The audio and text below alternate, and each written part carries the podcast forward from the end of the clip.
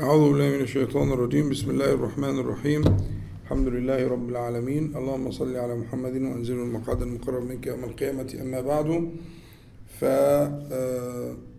فنستأنف ما كنا فيه من فقه الأذكار في دبر الصلاة.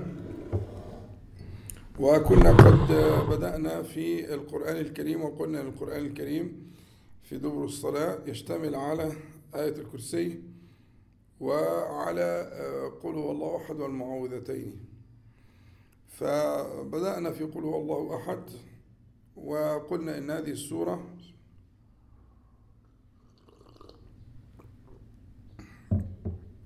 لها من المكان الخاص جدا حتى إن النبي صلى الله عليه وسلم أخبر أنها تعديل ثلث القرآن. وأخبر كذلك صلى الله عليه وسلم أن من قرأ هذه السورة عشر مرات حتى يختمها بنى الله له تعالى بنى الله تعالى له بيتا في الجنة أو قال قصرا في الجنة. وتذكرون تكلمنا عما جعل هذه السورة بهذه المكانة لاشتمالها على أسماء الله تعالى وصفاته وتفرد الله سبحانه وتعالى بتلك الأسماء والصفات. وتكلمنا عن أحد والصمد وقلنا إن أحد والصمد لم تذكره إلا في هذه السورة. فهذا تفرد لهذه السورة أن هذين اسمين لم يذكر إلا في هذه السورة فتفردت تلك السورة بهذين الاسمين. ولذلك يستحب حين التوسل إلى الله تبارك وتعالى بأسمائه وصفاته أن يقول المرء أن ينادي ربه سبحانه وتعالى وأن يتوسل إليه بهذين الاسمين أدعوك بأني أشهد أنك أنت الله الأحد الصمد الذي لم يلد ولم يولد ولم يكن له كفوا أحد. يا ذا الجلال والإكرام يا علي يا عظيم. يا الله يا رحمن يا رحيم. عسى عسى أن يكون في ذلك التوسل اشتمال على اسم الله تعالى الأعظم. على اسم الله تعالى الأعظم. الذي إذا دعي به أجاب وإذا سئل به سبحانه وتعالى أعطى.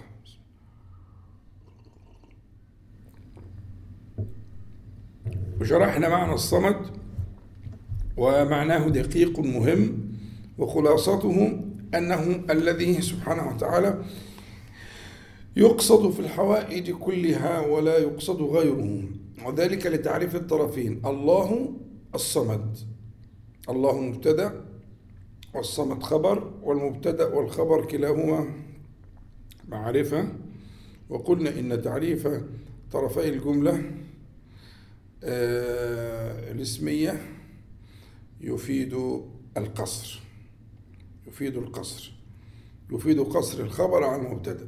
الله الصمد الصمد خبر. فنقصر الخبر على المبتدأ. فلا يشارك المبتدأ غيره في هذا الخبر. ابنك الناجح فلا يشاركه غيره فلم ينجح أحد غير ابنك في هذا الاختبار. إذا فقاعدة تعريف الطرفين تفيد القصر فقصرنا الخبر على المبتدا فكأنه يبقى إذا معنى هذه الآية المباركة الجليلة العظيمة يعني الله تعالى هو الذي يقصد في الحوائج كلها ولا يقصد سواه. هذا هو المعنى. ولماذا يقصد في الحوائج كلها ولا يقصد سواه؟ لأن من معاني الصمد أنه الذي لا يحتاج إلى غيره. وغيره يحتاج إليه. يعني هو وحده سبحانه وتعالى آه الذي لا يحتاج إلى غيره من معاني الصمد. الذي لا يحتاج إلى غيره وغيره يحتاج إليه. ولذلك يترتب على ذلك أنه ينبغي قصده في كل الحوائج ولا يقصد سواه جل جلاله في تلك الحوائج. لأن المسألة إحنا ذكرنا الكلام ده بس أنا تذكرة لأهمية المسألة. لم يلد ولم يولد.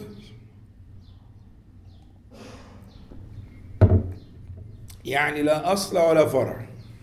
لا أصل ولا فرع. وكل الخلائق لها أصل وربما يكون لها فرع. قد لا يكون. لكن الله سبحانه وتعالى يقطع السبيل على على الشبيه وعلى المثيل وعلى الند. يقطع السبيل على ذلك. فيقول لم يلد ولم يولد. لا أصل ولا فرع. ماشي؟ في ترفع الكاميرا؟ اتظبطت كده؟ آه. يبقى لا أصل ولا فرع. لم يلد ولم يولد. لا فرع ولا أصل سبحانه وتعالى. هو الأول فليس قبله شيء وهو الآخر فليس بعده شيء كما في أول سورة الحديد. وفسر النبي صلى الله عليه وسلم هذه الأسماء الأربعة هذه الأسماء الأربعة فسرها بهذه العبارة. والأول والآخر والظاهر والباطن. هو الأول فقال ليس قبله شيء. كما في دعاء الدين اللهم أنت الأول فليس قبلك شيء وأنت الآخر فليس بعدك شيء وأنت الظاهر فليس فوقك شيء وأنت الباطن فليس دونك شيء. اقضي عني الدين وأغنني من الفقر. هذا من التوسل ال- ال- النبوي المبارك يعلمنا صلى الله عليه وسلم.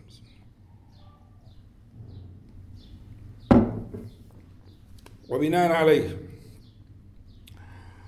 آه، لم يلد ولم يولد ثم الآية أظن هي دي اللي وقفنا عليها ولم يكن له كفوا أحد. هنا بقى في ال في ال في الآية في تقديم وتأخير. في تقديم وتأخير. يكون لها اسم ولها خبر. إن كان كان آه، فعل ماض ناسخ. كان الناقصة مش التامة. كان التامة بتاع معناها وجد. آه، دي موجودة في القرآن موجودة في اللغة. لكن كان الناقصة التي آه، ترفع اسما وتنصب خبرا. لأنها أم هذا الباب اللي هو باب كان وأخواتها فإنها تعمل في الماضي وتعمل في المضارع وتعمل في الأمر وتعمل في المصدر في كل أحوالها. فهنا عندنا لم يكن. فهنا ده المضارع. مجزوم بلم وعلامة جزمه آه، السكون. وحذفت الواو لالتقاء الساكنين. لم يكن. حلو أوي.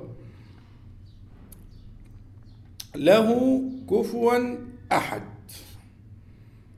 في تقديم وتأخير. فلو آه، أعدنا ترتيب الآية من غير تقديم ولا تأخير يبقى إزاي؟ تكون إزاي؟ ولم يكن أحد كفوا له. يبقى لما نعيد ترتيب الآية عشان نفهم وبعد كده نفهم بقى فقه التقديم والتأخير فيه. يبقى لو قلت لك آه، آه، أعد ترتيب الآية من غير تقديم ولا تأخير. التقديم والتأخير ده له أغراض بلاغية ويكون آه، له آه، آه، دلالة عند ال- العقل العربي وفي اللسان العربي له دلالة. تقديم والتأخير. والتقديم والتأخير هو خلاف مقتضى الظاهر. فظاهر الكلام أن يأتي الكلام مرتبا. لكن إذا ذهب اللسان العربي إلى تقديم ما حقه ما حقه التأخير أو تأخير إلى تأخير ما حقه التقديم. يجوز آه، بضوابط معلومة ولكن له غرض في ذلك. فالأول نفهم الكلام نفهم الآية من غير تقديم ولا تأخير. فتبقى لا شكلها إيه من غير تقديم ولا تأخير. حاولوا تجاوبوا مع نفسكم شوية. مم. أيوه صح. يبقى نقول إيه؟ ولم يكن أحد كفوا له ولم يكن أحد كفوا له جميل. يبقى أحد دي اسم يكون. يبقى اسم يكون أحد. ولم يكن أحد. حلو قوي آه وخبر يكون كفوا. كفوا يعني مكافئ. يعني مكافئ له. يكافئه وله جر ومجرور متعلق بإيه؟ بكفوا. مكافئا له ولم يكن أحد مكافئا له وفي تنبيه هنا إن كلمة أحد تقدمت آه، في أول السورة في وصف الله تعالى. قل هو الله أحد. وبعدين ولم يكن أحد كفوا له ولم يكن أحد ليس من خلق الله من من- يكافئه وليس في الكون من يكافئه سبحانه وتعالى؟ فضلا عن أن يشبهه أو أن يكون ندا له أو يكون نظيرا. كل هذه الأشياء منفية محالة. محالة حتى بالعقل يعني هي محالة بالشرع طبعا وبالخبر. وهذا يكفينا. لكنها محالة بالعقل ولولا أن القرآن الكريم سلك هذا الطريق ما سلكناه. لكن القرآن الكريم سلك هذا ال- ال- السبيل أكثر من مرة في القرآن. يعني ربنا سبحانه وتعالى يقول في القرآن الكريم لو كان فيهما آلهة إلا الله لفسدتا؟ وحرف آه، لو ده حرف امتناع الامتناع حرف امتناع الامتناع. لو كان فيهما آلهة إلا الله لفسدتا يبقى تكملة العبارة وبما أنهما لم تفسدا وبما أنهما لم تفسدا فلا إله إلا الله. صح؟ وبما أنهما لم تفسدا فلا إله إلا الله. يبقى الطريق العقلي في إثبات وحدانية الله تبارك وتعالى وتفرد الله عز وجل ال- ال- ال- ال- الطريقة القرآنية في الإثبات العقلي يبقى إحنا في الخبر السورة اللي معانا خبر؟ والقرآن الكريم تعددت فيه الأخبار التي تفيد أنه سبحانه وتعالى ليس له ند ولا شبيه ولا نظير ولا مكافئ. سبحانه وتعالى. تكرر هذا الكلام في القرآن كثيرا يبقى القاعدة أنه لم يكن له يعني لم يكن أحد مكافئا أو كفوا له سبحانه وتعالى. فتفرد الله سبحانه وتعالى بالوحدانية على النحو الذي ذكرنا وأنه جل جلاله لا يشبهه أحد. وقلنا أن هذا التفرد له طريق عقلي وله طريق نقلي. الطريق النقلي ورود ذلك في القرآن الكريم مرات آه، كثيرة جدا؟ ده بالنسبة للإيه؟ للخبر. أما بالنسبة للعقل فقلت لك آه، تكرر ذلك في القرآن كما في آية الأنبياء وفي غيره. إذا لذهب كل إله بما خلق ولا على بعضهم على بعض. يعني هتكون النتيجة كده الاضطراب لأنه لا يكون آه، آه، الإله إلها إلا إذا تفرد ولم يكن فوقه سلطان. فستتصارع الآلهة وهذا موجود في بعض ال- الأفكار وبعض الفلسفات وبعض الديانات. تتصارع الآلهة ويتحتم على الصراع بين الآلهة يتحتم عليها الفساد. وقوع الفساد. فبما أن العالم لم يفسد على مر ملايين السنين وأنه لا يزال على هذا النحو من ال- الانضباط المذهل في كل شيء في الكون في حركة الأفلاك وفي الأرزاق وفي الماء وفي السماء وفي الأرض وفي الهواء. إذا كان الأمر كذلك يبقى إيه؟ أيوه يبقى لا إله إلا الله. هو إله واحد متفرد. يبقى دي طريقة طريقة عقلية ولا بأس به. ولا بأس به مأذون فيها يعني. بس الإذن ليس الإذن على إطلاقه. في ضوابط للإذن ده. علشان إيه؟ ما تذهبش بعيدا فيما ذهب آه، فيه الذين ضاعوا. فالحذر من إنك أنت تتصور إن هذه الطريقة العقلية في إثبات الأشياء المغيبة اللي بيسموها السمعيات. إثبات السمعيات بالعقل له حدود وله قواعد ليس على إطلاقه. بمعنى آه، ان أنا أثبت مثلا قضية الجنة والنار والعذاب وعذاب القبر لابد من من من أن أثبت ذلك بالعقل. لا لا لا يشترط. لكن في كليات في كليات أذن للعقل أن يعمل فيها. دي, دي طريقة القرآن. طريقة القرآن كده أهو. عايز لك موضوعين في القرآن الكريم. أذن العقل أن يعمل فيها لإثبات ال ال ال القضية النظرية القضية آآ آآ الخبرية إنه أنه لا إله إلا الله ولا معبود ولا يعبد بحق في الأرض ولا في السماء إلا الله سبحانه وتعالى. في طريق عقلي لإثبات المسألة زي ما قلنا كده. لو كان فيهما آلهة إلا الله لفسدتا ما كانتش الشمس هتطلع بنفس الطريقة دي. لأن في إله هيبقى ملوش رغبة إنها تطلع بالشكل ده. أو لإثبات قهره وجبروته يحاول يخرجها بشكل تاني. واخد بالك؟ لكنها لأنها لملايين السنين في هذا الضبط والإحكام يبقى اذا إيه؟ لا إله إلا الله. هو دي المسألة. دي, دي طريقة عقل. لكن لا يتوسع في ذلك. يعني يقتصر في ذلك على ما أذن فيه الشارع وإلا نذهب إلى طريقة الفلاسفة وبعض المتكلمين في مسألة إثبات السمعيات بالطريق العقلي وده شيء في خطورة. لا يكون إلا بإذن الشرع له له ضبط يعني تمام؟ صلوا على حضرة النبي صلى الله عليه وسلم.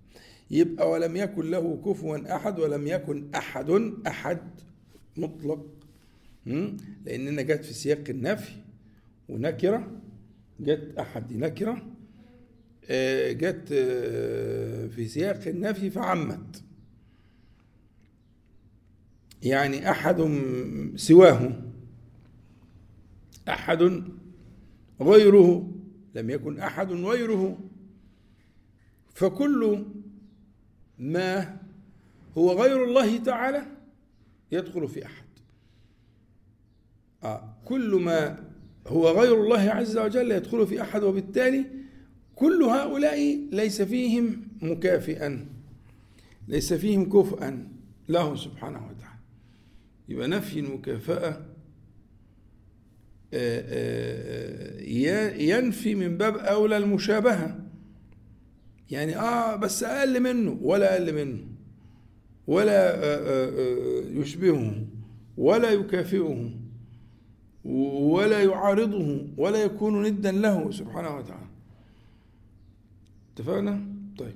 انتهت سورة قل هو الله أحد ولها الفضل الذي قد علمتم في حديث آه، لعبد الله بن حبيب رضي الله عنه آه، يقول له النبي صلى الله عليه وسلم قل يقول ما أقول قل ما أقول يقول قل هو الله أحد. آه، حين تصبح وحين تمسي. يعني هذه السورة المباركة.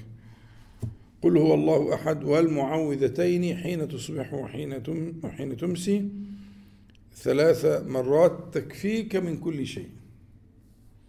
يعني هي ليست في أذكار يعني الحديث ليس في أذكار دبر الصلاة لكن لأهميته يعني أذكر نفسي وإياكم بخطره. حديث عبد الله بن حبيب. قل ما أقول قل ما أقول قل هو الله أحد. ده من الطريقة دي طريقة لجذب الانتباه والحضور عشان الخطر الذي سيأتي خطر ما سيأتي من الكلام. فيعني كأنه يقول إن الكلام الذي يأتيك بعد هذا كلام جليل خطير فانتبه إليه. قل قل هو الله أحد والمعوذتين. يعني اقرأ قل هو الله أحد واقرأ. المعوذتين دي معنى. قل حين تص- تصبح وحين تمسي أو حين تمسي وحين تصبح. ثلاث مرات تكفيك من كل شيء. يبقى هي مرة واحدة في دبر الصلاة وفي الصباح والمساء.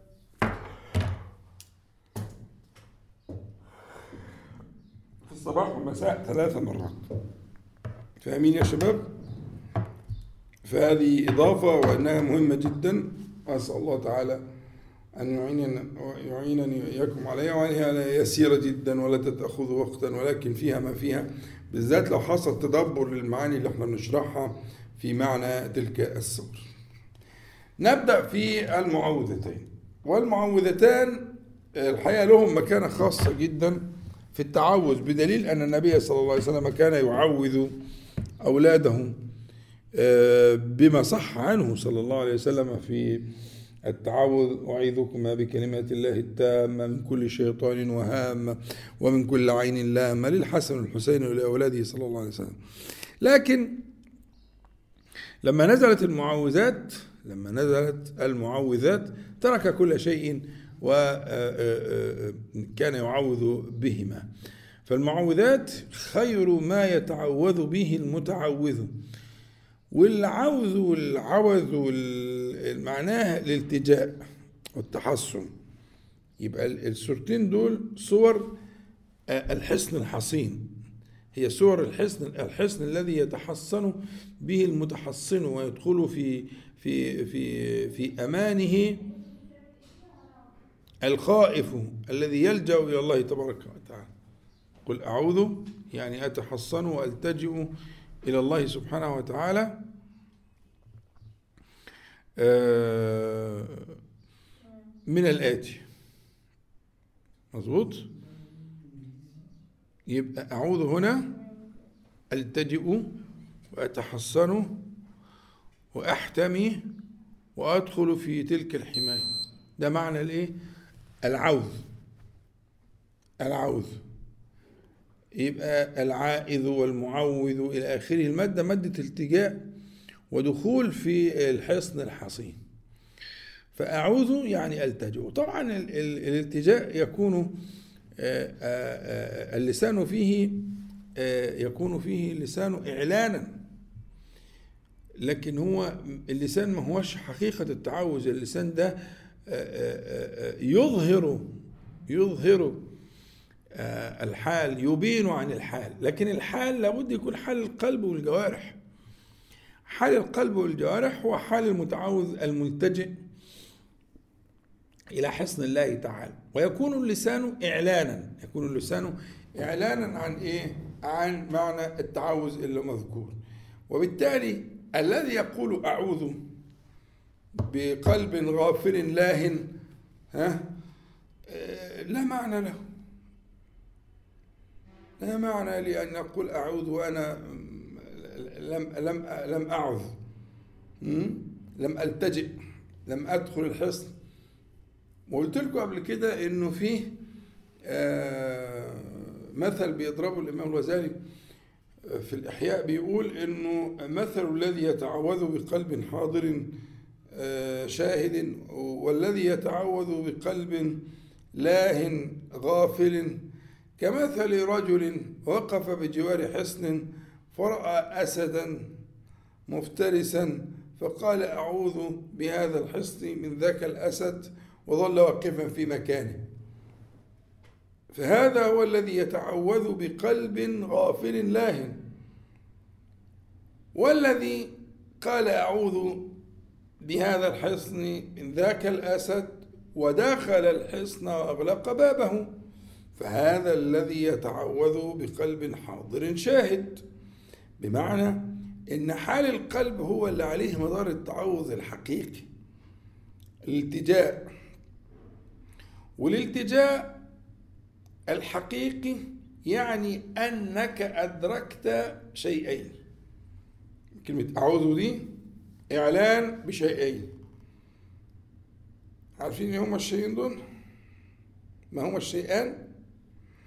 الشيء الأول إعلان بعجزك لأن الإنسان لا يلتجئ ولا يحتمي ولا يتحصن إلا بما يعجز عنه لا لو أنا أقدر طب أنا هلجأ ليه؟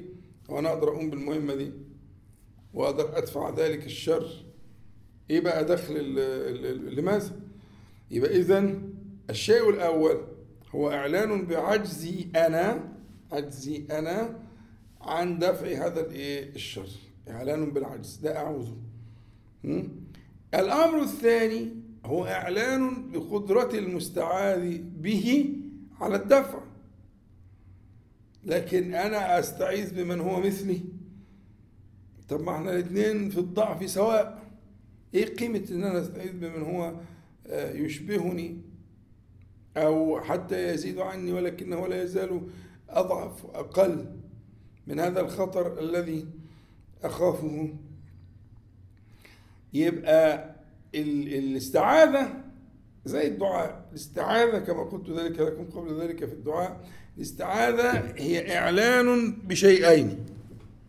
الاستعاذة إعلان بشيئين. الشيء الأول هو إيه؟ آه إعلان بضعفي أمام هذا الذي أستعيذ منه. أنا لا أقوى عليه. أنا إيه؟ لا أقوى عليه. هذا لا أقدر عليه. أنا ضعيف. أنا عاجز؟ آه، آه، الحاجة الثانية هو إعلان بقوة المستعاذ به. وأنه يغلبني وأنا لا أقدر عليه. وأنا آه، يعني آه، آه، عفوا وأنا أعلم أنه يقدر على دفع ما أخاف.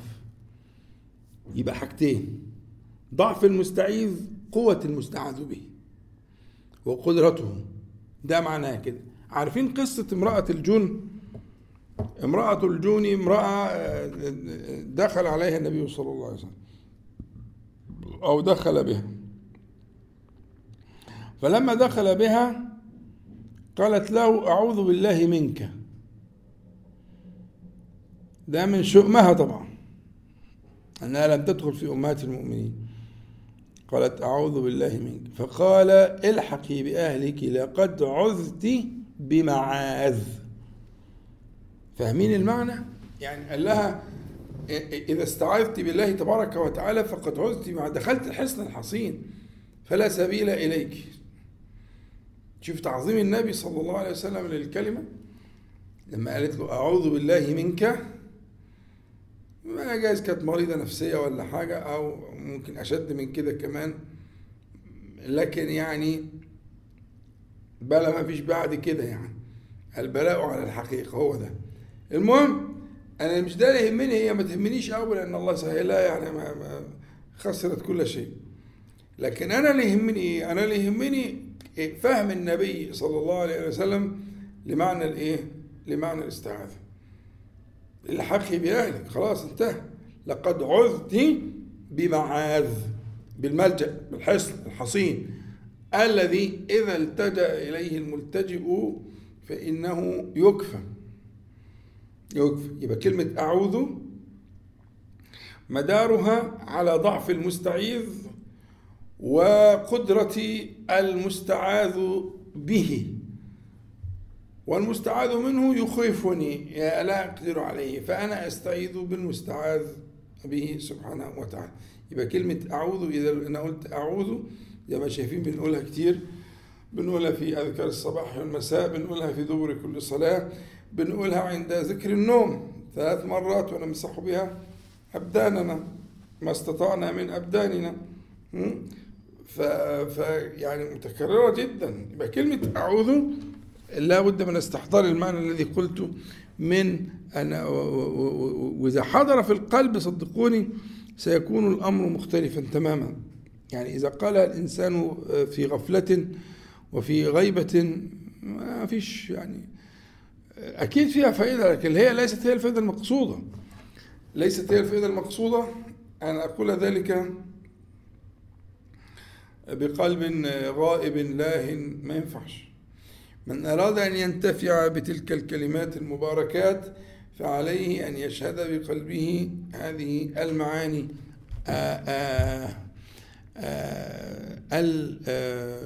العظيمات. أعوذ خلاص يبقى قل أيها النبي المكرم وليقل غيرك من المكلفين قل أعوذ? آه، يبقى آه، قل أعوذ فهمنا. قل أعوذ برب الفلق. الفلق هو مفهوم. الفلق هو الذي فلق كل شيء. وإنه لا يفلق ذلك إلا هو سبحانه وتعالى وذلك من تفرد الله تعالى. فهنا آه، إذا فلق الشيء فأخرج منه ما لا يستطيع أن يخرجه إلا هو سبحانه وتعالى. يعني مثلا آه، إن الله فالق الحب والنوى. طيب لما يفلق الحب والنوى الحب اللي هو الحبوب اللي بتطلع القمح وإلى آخره. والنوى اللي هو النخيل والقطاع ده يعني ده قطاع في الزراعة وده قطاع. إن الله فالق الحب والنوى. يخرج الحي من الميت ويخرج الميت من الحي. بمعنى أنه يخرج الحياة من تلك الحبوب أو تلك آه، النواه ويخرج منها الحياة يخرج منها ما يحيي الناس يخرج منها الشيء الحي. يبقى ذلك من من من بيان قدرته سبحانه وتعالى آه، كما قال فالق الإصباح. يعني كأن الصبح يفلق ظلمة الليل. آه يعني معنى أوسع.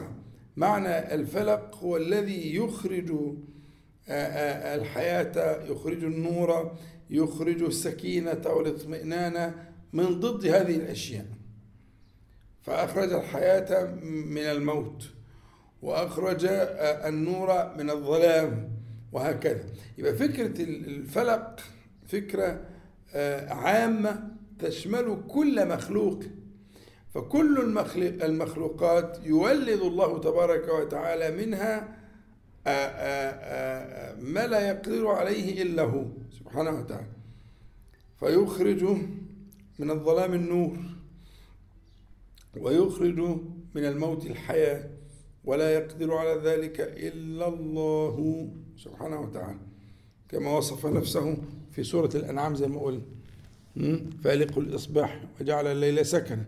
إن الله فالق الحب والنوى أخذين بالكم؟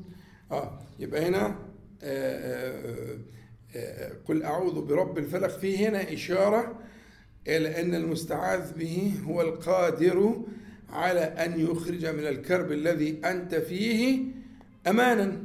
هو ده معنى الفلق. ما خلي بالك اللي بيقول أعوذ ده الحالة النفسية إن هو إيه؟ مطمئن وساكن ولا ده ده في حالة من الفزع وفي حالة من الخوف وفي حالة من الرعب ويستحضر ما لا يقدر عليه. يعني مستحضر بذهنه أو شايف بعينه ما لا يقدر عليه. فقال أعوذ التجئ كما شرحناها؟ فبدل ما أقول أعوذ بالله لا جه بصفة من صفات الله تعالى التي تناسب الحال. إيه اللي يناسب الحال؟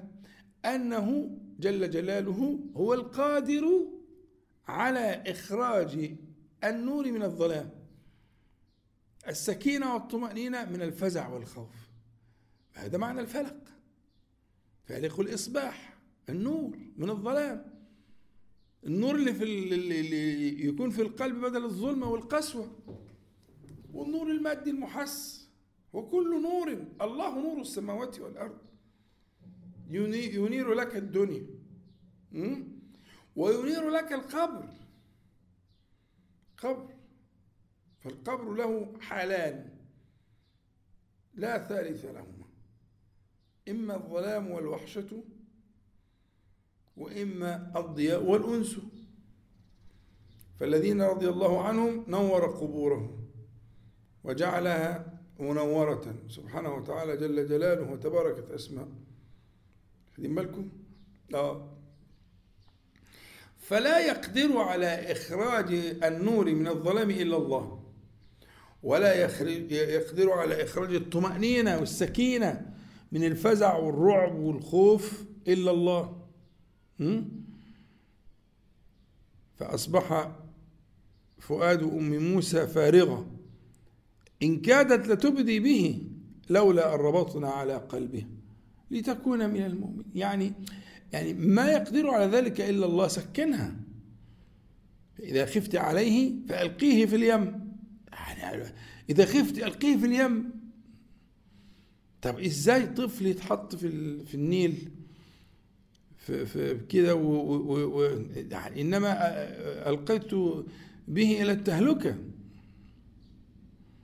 لكن إن رادوه إليك وجعلوه من المرسلين لولا أن ربطنا على قلبها. يبقى إذن الذي أخرج من تلك المفزعات المخيفات أخرج منها الأمانة والسكينة لا يقدر على ذلك إلا الله. الفلق. الفلق إخراج الأضداد من بعضها. ولا يقدر على ذلك إلا الله. الأمان من الخوف. والفزع. النور من الظلام. الحياة من الموت. سبحانه وتعالى. فهمتوا بقى الفكرة؟ يبقى ليه لما قلت أعوذ قلت بالفلق؟ لأن الفلق هذا هو معناه وأنا لما أقول بعوذ يبقى أنا عندي مشكلة. مشكلة من خوف من من حزن على ما مضى من خوف من موئات آه، من من من وحشة في ظلمة. عندي مشكلة. ففي هذه المشكلة يدلني ربي سبحانه وتعالى أن أتوسل إليه بأسمائه وصفاته اللائقة بالمقام أن يخرجني من هذه الأشياء من هذه الكروب إلى أضدادها. ولا يقدر على ذلك إلا من يخرج الشيء من ضده. أظن كده وضحت ولا إيه؟ فهمتوا؟ يا رب تكونوا فهمتوا. أنا مش عارف أسمع لكم صوت مش عارف أنتوا في مش عارف المهم يعني إن شاء الله تكونوا فهمتوا. لو عايزين حاجة ابعتوا. لو عايزين مش فاهمين أو حاجة أنا مفيش تواصل بيني وبينكم دلوقتي فممكن تبعتوا على الواتس وأشوف الحكاية إيه. لو في عندكم أسئلة ولا حاجة. في اللي بقوله يعني مش أسئلة عامة. لو في أسئلة في اللي بقوله آه، ابعتوا لي صلوا على النبي صلى الله عليه وسلم. قل أعوذ برب الفلق. اتفهمت؟ طيب. من شر ما خلق وماله الجهاز ده يفصل؟ طيب. اللهم لا سهل إلا ما جعلته سهلا. وأنت تجعل الحزن إن شئت سهل تمام. صلوا على حضرة النبي صلى الله عليه وسلم. مش عارف. دلوقتي إحنا دلوقتي الساعة 11 وربع. خلاص نبدأ حاضر. نبدأ. حصل تنبيه الاكتفاء على هذا المقدار. يبقى إحنا قلنا إيه؟ أعوذ معناها ورب الفلق. وإيه علاقة رب الفلق بهذا الحال؟ وبكلمة أعوذ لأنه هو الذي يخرج الإيه الأشياء من أضدادها. سبحانه وتعالى ولا يقدر على ذلك إلا الله. افتكروا بقى عشان المرة الجاية إن شاء الله تكونوا فاكرين إحنا وقفنا على إيه أعوذ برب الفلق. طيب نكتفي على هذا المقدار والله تعالى أعز وأعلم. اللهم صل على محمد النبي وأزواجه أمهات المؤمنين وذريته وأهل بيته كما صليت على آل إبراهيم إنك حميد مجيد. بسم الله الرحمن الرحيم. الحمد لله رب العالمين. اللهم صل على محمد وأنزل المقعد المقرر منك يوم القيامة. كنا بدأنا في دور الأمومة في مقالة للكاتبة آه، آه، سارة آه، الشايع. وأنا قلت المقالة دي مهمة جدا ويعني أريد كل كل أن كل واحدة من كنا أن تقرأها مرات ومرات. يعني لو قريتها مثلا في كل أسبوع مرة مصلحة كبيرة أوي. ليه؟ لأن هي الفكرة يعني هي صاغتها بطريقة أدبية جميلة جدا إن هي بتقول أنا كبرت في السن وكان نفسي وأنا صغيرة أعمل كذا فحاولوا إيه؟ تتداركوا ذلك. فهي يعني بتعطي خبرة السنين للصغيرات لبناتها الأمهات الصغيرات. فبتعطي تعطي خبرة واحدة فقيهة ولها نظر وهي الحقيقة كتبتها بأسلوب آه، أدبي بديع جميل جدا وشيق جدا. فبتقول مثلا قالت إيه؟ إنها كانت ترجو أنها تدرس الثقافة التربوية قبل الزواج. آه، وأنها آه، آه، تبدأ دائما بالدعاء في تربية الولد. لإعلان بالعجز وأن الله تعالى هو الذي وحده لا شريك له والذي يقدر على تربيته. واتكلمت آه، آه، على مسألة التغذية والرضاعة وإنها ما كانتش تستعجل. علشان مثلا عاملة أو كده. واتكلمت على إنها آه، كانت تعطي الأولاد أوقاتا أكبر آه، وتمكث معها ولا تخرج من البيت إلا آه، القليل في المراحل الأولى من عمر الأطفال يعني تتفرغ له. واتكلمت عن فكرة التعليم بالقدوة وإنه فكرة يعني هداية الحال وأن هداية الحال أنفع من هداية المقال. هداية المقال مطلوبة طبعا لكن هداية الحال أنفع. واتكلمت على إنه قضية الحوار مع الأبناء وكلمة حوار زي ما تفتكروا قلت لكم حار يحور يعني رايح جاي. مش الكلام من جهة واحدة جهة تلقي وجهة تتلقى لا. الحوار معناه الدوران.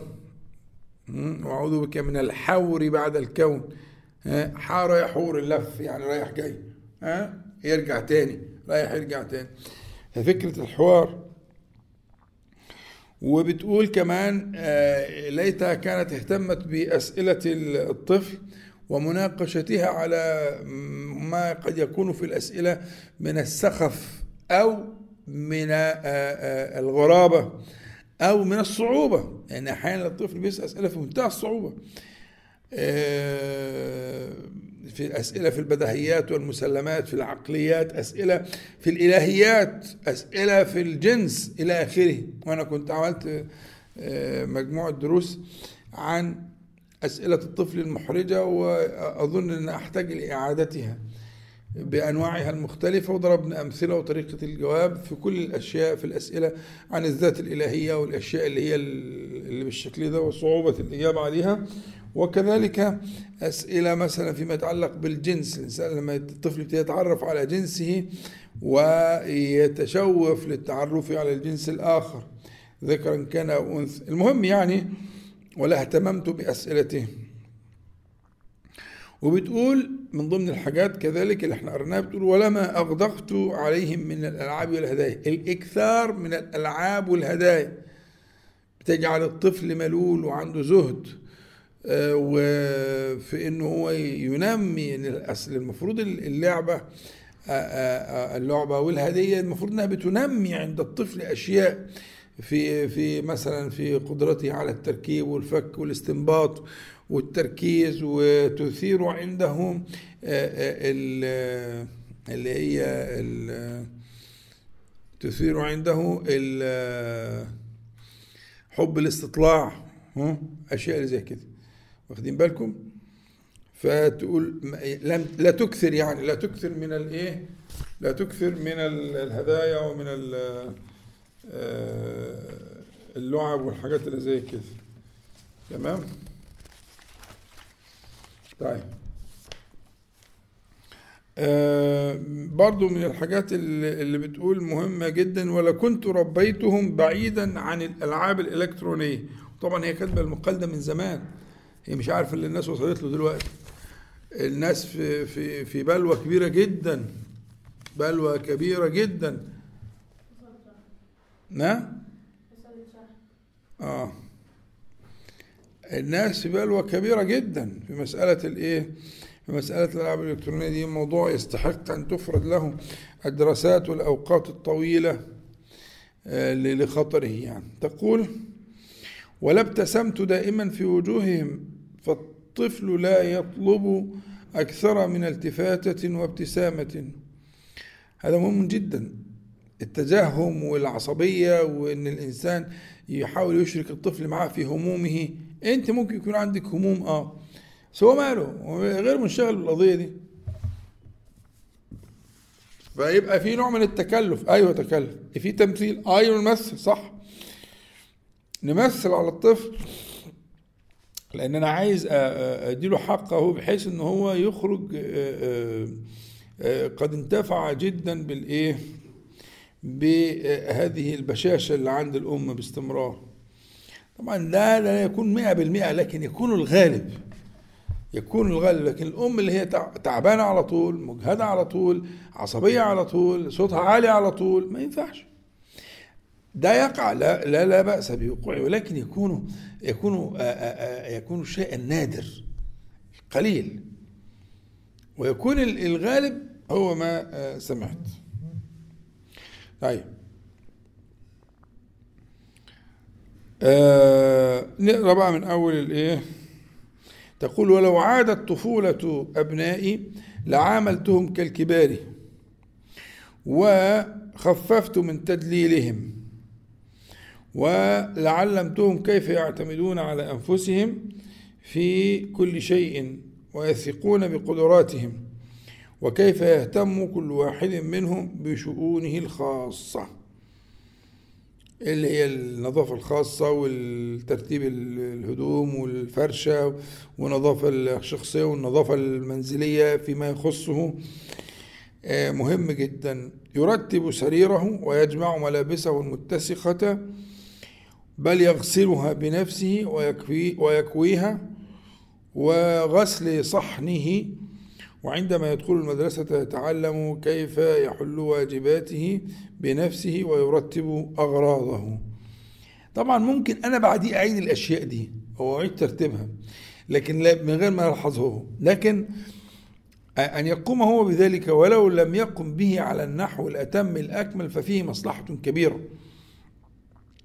هناك مصلحة كبيرة أن يكون ذلك على نحو كما وصفت ولو لم يكن كاملا تاما ولكنه فيه الغرض التربوي.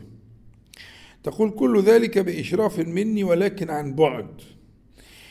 إيه، إن أهم ما تقدمه لأبنائك هو أن تدفعهم للعمل ولعلمتهم استغلال الوقت بما يفيد. فلا يسافر أحدهم إلا ومعه كتاب يحوي ألعابا تعليمية عن الكلمات والحروف والأرقام. ولعظمت من نجاحاتهم.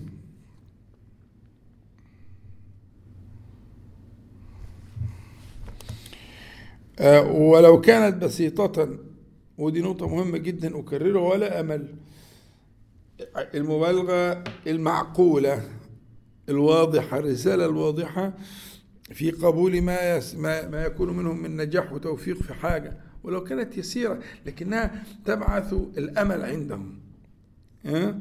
وترفع من من من آماله ومن معنوياته.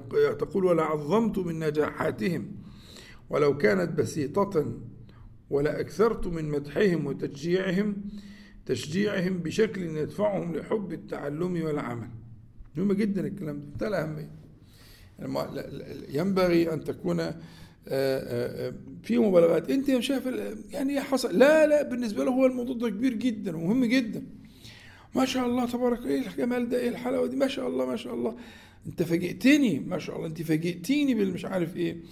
أنا في منتهى السعادة. أنا نعبر عن مشاعرنا بألفاظ يفهمها الطفل. بل ونحكي ذلك لغ- للغير مثلا للوالد للخالة. للخالة. للعمة للجدة للجد إلى آخره. مهم جدا تعظيم النجاحات ده ولو كانت يسيرة فالطفل لديه قدرات وطاقات آه، تخرج لمن يعرف كيف يستثمرها ويحولها إلى إبداع بشرط أن يكون الاستثمار في وقت مبكر جدا وبدون محاولة سيطرة وتحكم. آه، تقول ولو عاد الزمن لتحدثت معهم باحترام حتى ينشأوا محترمي محترمين لأنفسهم بشكل آه، يدفع الآخرين لاحترامهم ولينشأوا أقوياء محبين للضعفاء ومحبين لفعل الخير والحلال. فكرة الاحترام اللي بينشئ الاحترام لو سمحت بعد إذنك طب ممكن حض... يعني ممكن تأذن لي؟ طب أنا أحترمه أحترم خصوصياته أحترم شخص شخصه الكريم. إي والله اللي عنده خمس سنين وست سنين. لكن الكلام بالاستهانة والتجاوز و- سيكون آه، تأسيسا لنفس الفكرة عنده.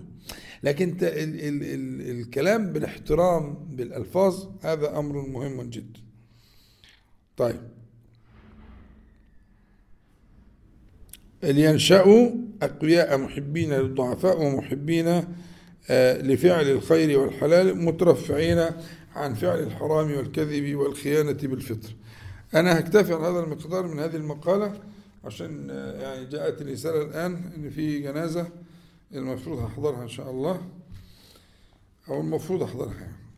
فهنكتفي هنا آه، وبعدين إن شاء الله نكمل بعد كده عشان ندي فرصة لإجابة الأسئلة يعني. طيب آه، بالنسبة للأسئلة عشان أنا يهمني أوفي الأسئلة حقها. بالنسبة للأسئلة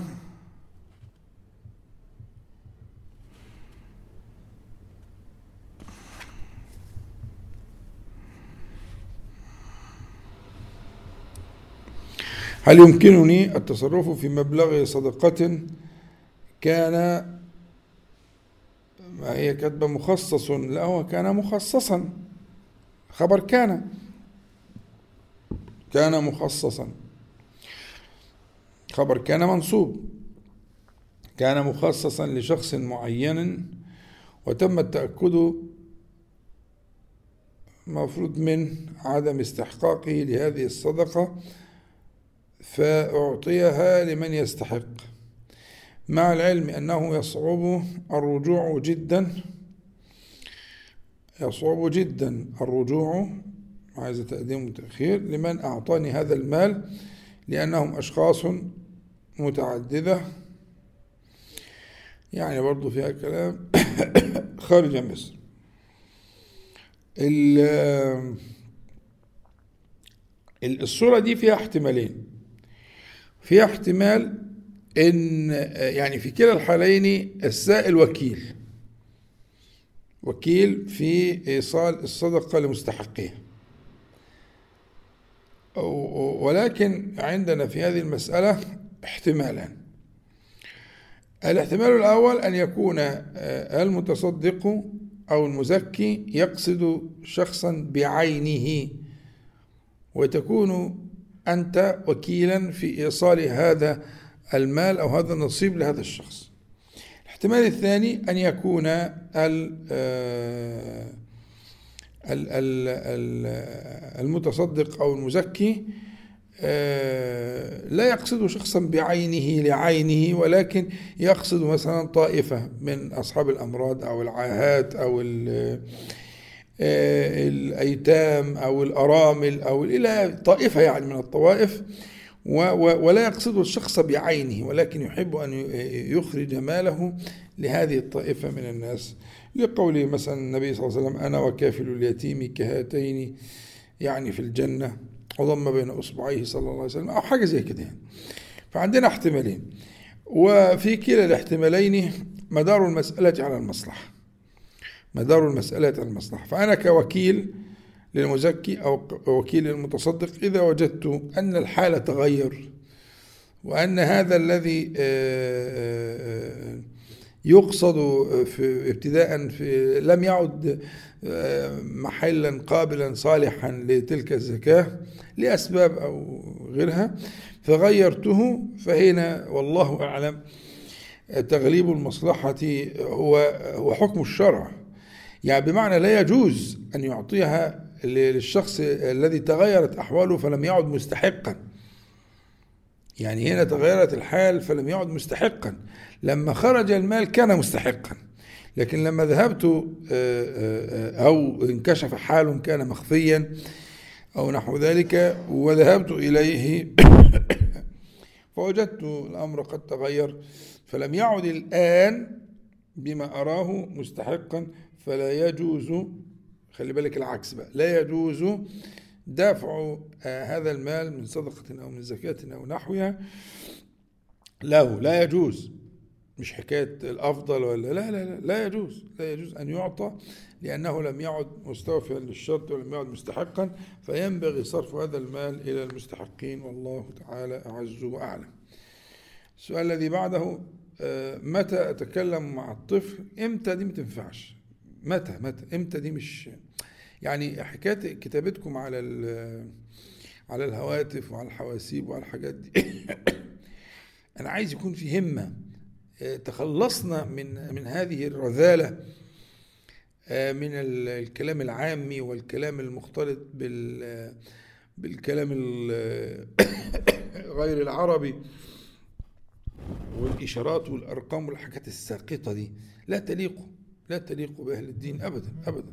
عايزين ننشر ده. فيعني والأمر بسيط إحنا مش بنتكلم مش يعني مش مش بقول لك يعني الزمخشري مثلا ولا سيبويه. لا ده أنا بتكلم في يعني فيما دون ذلك.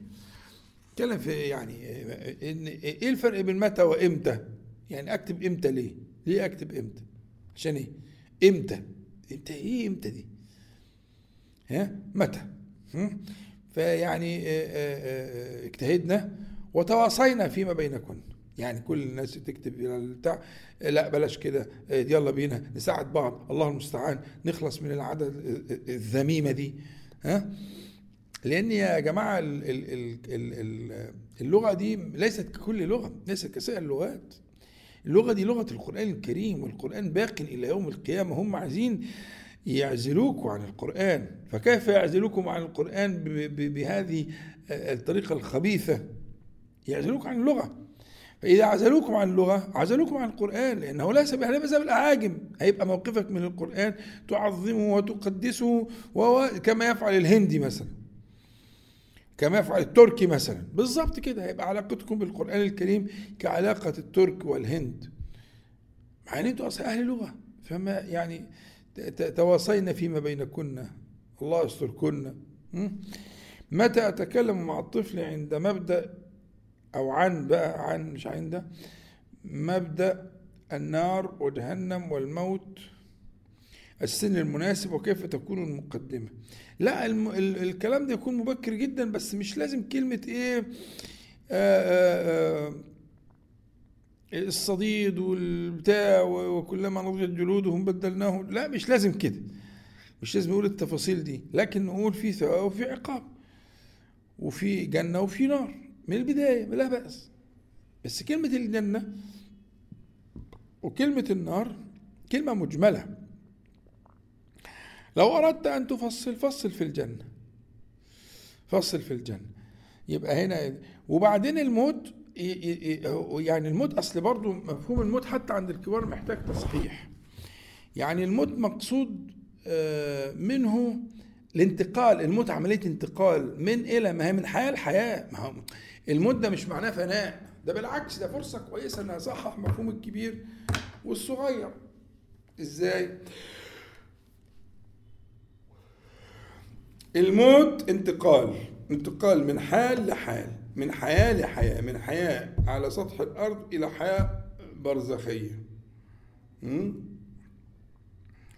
في تحت الأرض تحت التراب. ثم البعث انتقال من حياة لحياة. للقيامة. وما بعدها؟ يبقى كان الإنسان حي في في بطن أمه دي حياة. في عالم له حساباته. ثم انتقل إلى الدنيا دي حياة. مختلفة حسابات مختلفة. ثم أنتقل إلى القبر حياة. فلا بأس أن أنا أفهمه الموت ده مش فناء. لا ده الموت ده هننتقل لحياة أخرى مختلفة. لها مواصفات كذا وكذا تكون بشيء مناسب لكن لا بأس من, من هذه الألفاظ. الألفاظ لا شيء فيها. ها؟ الجنة والنار وال والنعيم والعذاب والموت اللي هو حياة البرزخ حياة القبر إلى آخره. يعني مثلا مين توفي من عندنا جده أو مش عارف إيه طيب شوف أهو هو دلوقتي عايش في القبر وبيسمع وتصل الصلوات والذكر والدعاء والصدقة. ما نيجي نطلع من مصروفك صدقة لجده عشان تروح له في القبر. كده كويس جدا. شيء شيء جميل يعني شيء جميل إن إحنا نبين هذه الأشياء ولا شيء فيها ابدا ابدا. اوعوا تفتكروا مش زي الكلام بتاع الغرب لا بالعكس. الحاجات دي لما تخش بمفاهيم صحيحة من البداية من غير مبالغات من غير ما نجيب النصوص اللي فيها التخويف والترويع والبتاع و آه، آه، افيضوا علينا من الماء مش مش وقته. يجي بعدين بقى الكلام ده افيضوا علينا من الماء إلى آخره. لا؟ طيب صلوا على النبي صلى الله عليه وسلم. يتم ضبط لبس البنت من سن كام؟ ماشي سن كام والحاجات دي اتفقنا بقى نغير الأسلوب ده ونكتب كلام. آه طيب. آه آه لا هي المسألة مسألة لبس البنات عايزة تدرج. ومن الخطأ الفاحش أن آه يستعجل في الحجاب بالنسبة للبنات. عندي هذا خطأ فاحش. آه، لكن يأتي بالتلويح يأتي باللعب آه، في البيت مش عارف إيه إلى آخره. هي نفسها عندها ميل إنها تقلد أمها. لكن ال الاستعجال في المسألة دي خطر. بل بالعكس لو لقينا عند البنت الصغيرة جدا ميل أنها تصنع ذلك ما نستجبش ما نستجبش للبنت اللي عايزة تنتقب وهي لسه صغيرة خالص. أو عايزة تلبس لباس مش عارف آه، ألوان مش آه، اللي هي ألوان مثلا مش غير ملفتة للنظر ومش عارف إيه غلط. إحنا خليها تلبس الألوان المبهجة الجميلة. وما إلى ذلك. ويأتي الشيء هذا الشيء أعوذ من الشيطان الرجيم. يأتي هذا الشيء بالتدريج. التدريج مهم جدا في هذه المسألة إن إحنا آه، لا نستعجل ذلك للأطفال. آه، فلو بدأنا مثلا في سن سبع سنوات وثمان سنوات بهذه الطريقة آه، كبرت شوية ابتدت تتميز بقينا في تسع سنوات آه، يبقى في إشارة كده خفيفة مش عارف إيه بالتدرج. وبالتدرج بيأتي آه، وطبعا في نقطة مهمة أنا عايزكم تنتبهوا إليها إنه الاختلاط بأوساط المتدينين والمتدينات له دور كبير جدا في آه، في في تهيج البنت. ها؟ طيب ماشي. كده الصوت كويس؟ طيب. الاختلاط بأوساط المتدينين والمتدينات آه، مهم جدا في مسألة آه، آه، تحبيب ذلك إليه. لكن احذروا من الاستعجال ولا بد أن يأتي الشيء متدرجا. وبعدين مسألة ان في السن هو ما فيش عمر واحد للكل لأن في درجة النضوج العقلي والذكاء والإدراك وكده بتختلف من شخص للتاني. وبالتالي إحنا هنتكلم في أعمار آه، تقريبية. يعني لما أقول سبع سنين في طفل عندها سبع سنين وسنها العقلي أو الذهني أقل من سبعة بكتير. في بنت عندها تسعة وسنها العقلي أو الذهني 13 و14 سابقه سنها عندنا إحنا في حاجة اختبارات بتتعمل اسمها ال chronological age وال mental age اللي هو السن الدهري الزمني السن الدهري الزمني والسن العقلي المنتال فاحنا التكاليف الشرعية والأحكام والأشياء اللي زي كده كلها يدور على السن العقلي الإدراكي المنتال ايج وده بيجي بطريقه اختبارات وكده يعني. لكن من غير اختبارات ومن غير حاجة بيبقى واضح إن في عيل تلاقيه قروبة كده وناصح وفاهم وما مش عارف إيه. وفي عيل يعني يبقى طيب كده وابن حلال ومش مركز خالص. ده موجود وده موجود والبنت دي موجود فاحنا مسألة الحجاب وال آه، واللباس وكده بيختلف حسب المنتال ايج حسب السن العقلي والإدراكي. هو ده المهم. فإذا لقينا الطفل عنده استجابة وعنده تطلع وعنده كذا بنشجعه. بس حذاري من الايه المبالغات. وأنا يهمني إن يبقى السؤال فتوى يعني في سوره الفتوى سوره الفتوى أنسب للايه للموضوع ده. يعني بمعنى إنه آه، نسأل مثلا آه، فلانة الفلانية رأيك إيه فيها؟ ممكن ساعتها الكلام يكون أنفع لكن إحنا نحط خطوط عريضة لأن الاختلافات الفردية واسعة جدا جدا في الموضوع.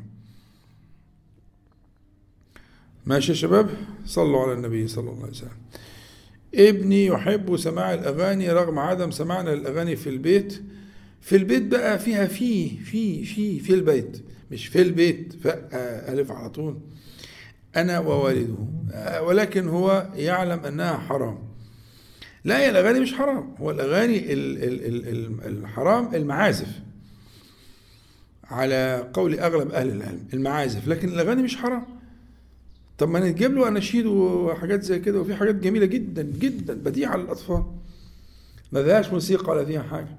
ونشغلها إحنا نكتر منها. مش نجيب نقعد اقعد ونمسك عصاية واسمع الكلام يا ولد ولا لا مش كده. يعني إحنا نكثر من البديل ده. يبقى شغال في البيت وشغال في كذا باستمرار بيسمع فيبتدي بالعكس الولد ده ممكن يكون موهوب. ممكن عنده أذان موسيقية ممكن يطلع اديبه ممكن يطلع شاعر ممكن يطلع حاجة عالية جدا ممكن يطلع خطيب ممكن يطلع واعظ ممكن يطلع حكاية يعني. ليه بقى نقتل في الحكاية دي؟ الحكاية دي كويسة جميلة. موهبة. الحرام هو المعازف. لكن الأغاني مش حرام والشعر مش حرام والأدب مش الحسن هو حسن والقبيح هو قبيح. وعندنا الحمد لله تسجيلات كتير جدا آلاف التسجيلات لأطفال ولكبار ولصغار ولمنشدين ولآخره بكل الأشكال.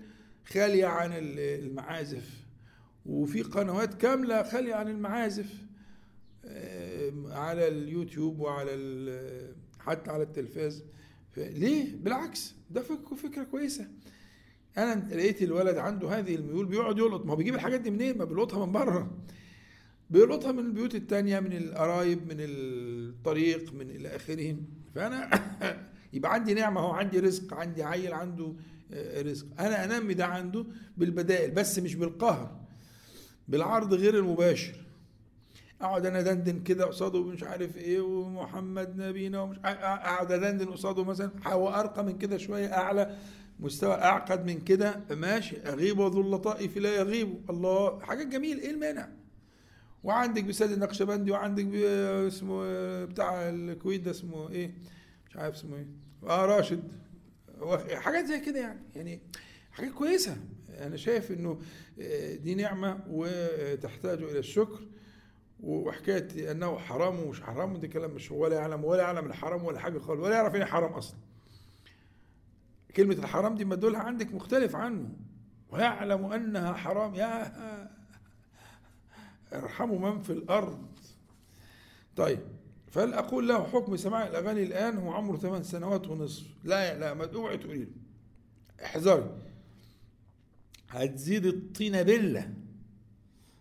لكن اعملي اللي قلت عليه. والسؤال ده يحتاج لإعادة مرة تانية بس أنا عشان موضوع الجنازة اللي قلت لكم عليها دي.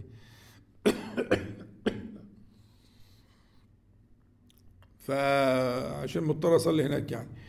آه فالسؤال ده ممكن أعيده تاني إن شاء الله لاهميته وممكن توضحي لي أكثر الحالة وأنا أجاوبك أكثر السؤال الأخير ابني لا يحب الصلاة في المسجد لأن الشيخ يقرأ سور طويلة كيف أحببه في صلاة المسجد وعمره عشر سنوات. لا ما, ما, ما لا تجب عليه الصلاة في المسجد. ولكن يعني يحبب فيها بصورة أو بأخرى. وبعدين صور طويلة يعني بيقرأ إيه؟ مش عارف. السؤال ده عايز تفصيل. الشيخ اللي بيقرأ ده بيقرأ صور طويلة بيقرأ قد إيه؟ وصوته كويس ولا صوته منفر ولا إيه؟ الشيخ ده بتاعنا ده ده مهم جدا. وبعدين هو عشر سنوات لا يلزم بالصلاة في المسجد أبدا. عشر سنوات يرغب مكافأة. يقول له كل خطوة كذا خطوة كذا وأنا هديك كذا. يا ربنا هديك كذا وأنا هديك كذا. ربنا هيبعت لك عن طريقي كذا. لو رحت في المسجد حاجات زي كده. لكن لا تلزميه إنه ينزل الفجر وفي مش عارف إيه ويوم برد ولا بتاع وينزل الماء أو صلاة الظهر أو كده. لا لا يلزم هذا الطفل عشر سنوات لأن ابن ابن عباس رضي الله عنهما يقول كنا نعرف انقضاء صلاة رسول الله صلى الله عليه وسلم بالتكبير كانوا بيلعبوا بره الصلاه شغالة جوه في مسجد النبي عليه الصلاة والسلام. وابن عباس واعي جدا جدا من طفولته. النبي صلى الله عليه وسلم قال اللهم فقهه في الدين وعلمه التأويل. وكان لسه طفل صغير. فهو كان آه، كنا نعرفه في الصحيح في البخاري. كنا انقضاء صلاة رسول الله صلى الله عليه وسلم بالتكبير. يعني يسمعوا خلاص هم يقولوا بقى اذكار دبر الصلاة نسمعهم نعرف انهم خلصوا صلاة. طب أنتوا كنتوا فين؟ في الشارع بيلعبوا. العيال بتلعب بره في الشارع. مفيش بقى امسك العيال دي وبتاع وازاي ما يصلوش الكلام ده؟ كلام مش معلش أنا مضطر انهاء لكن الأسئلة دي مهمة ومش لو حاولت نجيب مرة ثانية إن شاء الله. الله المستعان. نسأل الله تعالى أن ينفعنا جميعا بما قلنا وما سمعنا وأن يجعله حجة لنا لا علينا يا رب العالمين. اللهم صل على محمد وانزل المقعد المقرب منك يوم القيامة. الحمد لله رب العالمين. أقول جميعا سبحانك اللهم ربنا بحمدك. أشهد أن لا إله إلا أنت. أستغفرك وأتوب إليك. السلام عليكم ورحمة الله.